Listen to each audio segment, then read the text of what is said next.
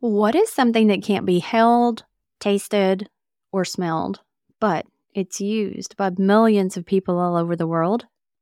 Okay, I'm not getting into dad jokes, I promise, but it's digital products. And I'm talking about educational products like courses, ebooks, and memberships. Think video tutorials and guides, case studies, audio trainings, templates, graphics, worksheets. Oh my. If you've been wanting to create and sell a digital product of your own, but have no clue how to get started, I'm here to help, and that's exactly what this episode is for. This is the School of Marketing for Digital Entrepreneurs. My name is Magan Ward, creator of the Pop Up Podcast and founder of the Email Template Shop. I believe that running a profitable digital business does not require subscribing to the hustle culture in order to make a comfortable living and find freedom in the things that you love most. If you dream of having a digital business without the constant late night work sessions, then you're in the right place. So you can find simple strategies to set you apart in your industry with real actionable steps for this digital marketing world so that you can grow and build your business. The only question is are you ready? If so, welcome to the School of Marketing podcast.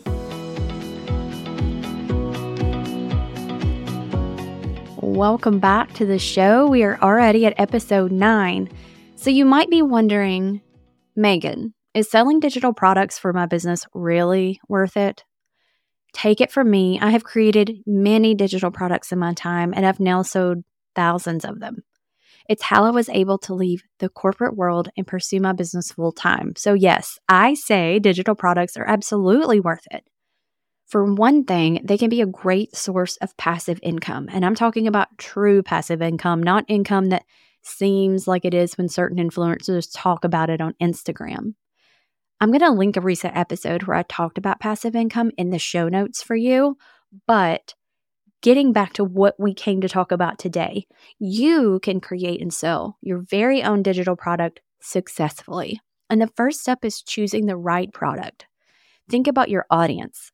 How can you make their job, their life, or an everyday task easier for them? What problem is it that you can help them solve? Think about what your audience is already asking you for when it comes to your services or your products. And if you're a brand new business owner and don't have an audience yet, think about how you have helped your friends, your family, or your community in the same way. Maybe people come to you for help with graphic design. Maybe your friends ask for tips on meal planning, or people have noticed your organizational or time management skills. Your product should help your target audience get a very quick win, and it should solve a pain point that they already have. After using your product, they should now be excited and want to buy even more from you. So now your next step is to create the digital product. And you have a lot of options here, depending on what your product is all about. My advice is to keep things easy and simple. For a passive income product to be really passive, you don't want to invest more time and money than you're selling it for. So if you're making a downloadable template, image, or graphic, use Canva. If you're creating videos, use Loom or YouTube. Just because a tool or a program is free, it doesn't mean that you cannot create amazing digital products with it. So, after you've created your product, think about what you're going to name it. Coming up with names for our products can be daunting. It's like naming your child, right? Sometimes it's difficult because we're just too close to our own work, or maybe we see other business owners who come up with great names seemingly on the fly. So, I have some tips that will help you come up with a catchy name for your digital product. Number one, remember KISS. K I S S. Keep it simple, sunshine.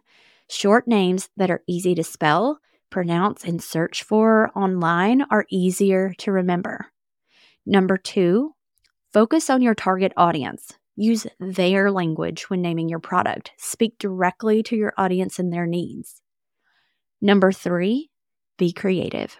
For example, alliteration. It can make product names much more memorable. Alliteration is when multiple words in a phrase begin with the same letter. I used it when naming my product, Digital Product in a Day. which I will link that in the show notes, of course, because what it does is help you set up a cart system and product descriptions and sales page and more for your new digital product. But we're going to go ahead and hop to number four. Think about your branding. Your product name should fit in with your overall branding strategy. For example, I use the phrase the school of for my products and my courses and this podcast too. Moving right along, we're going to jump to number five. I want you to do your research. Go check that new product name that you thought of. See if it's already taken, or does it sound too similar to another product that's already out there? Because you don't want to deal with legal issues. Absolutely not. And then go to number six test it out. See what they think of your potential product name. This can be as simple as asking in Instagram stories or asking for replies in your email newsletter. And then number seven, check for the domain. This is going to help when you're ready to set up your sales page and your landing pages. You could even buy the domain name if it's available and if you're ready to do that. I just did this recently when I was working on the Collaboration Society. I talked about it back in episode seven.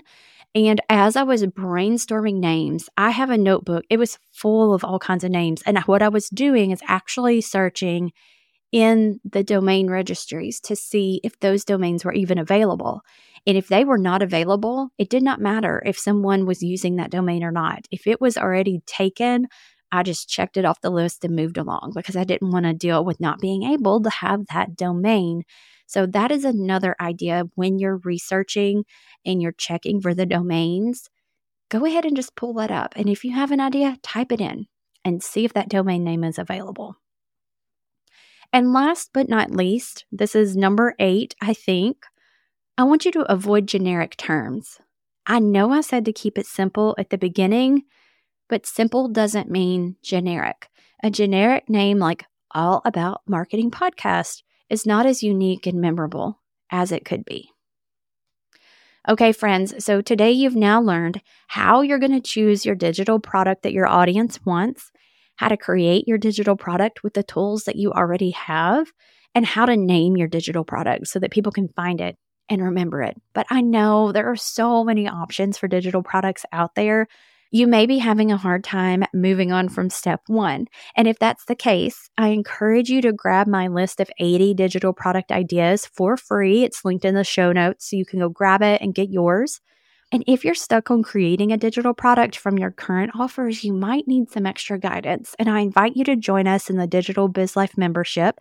I help you with your digital products you can bounce ideas off of us in the Facebook group, and that is also linked in the show notes. I will see you in episode 10. Thank you so much for listening to the School of Marketing podcast today. If you loved this episode, please leave a five star review and hit the follow or subscribe button in your favorite podcast app. This will help the show reach even more entrepreneurs like you. And don't forget to check out the show notes for all the details mentioned in today's episode. And a big thanks to Studio Pizza Productions for making this show sound amazing in your AirPods. If you're looking for more resources, be sure to check out the email template shop and join the School of Marketing community on Facebook. And remember, may your email list forever be larger than your social media following.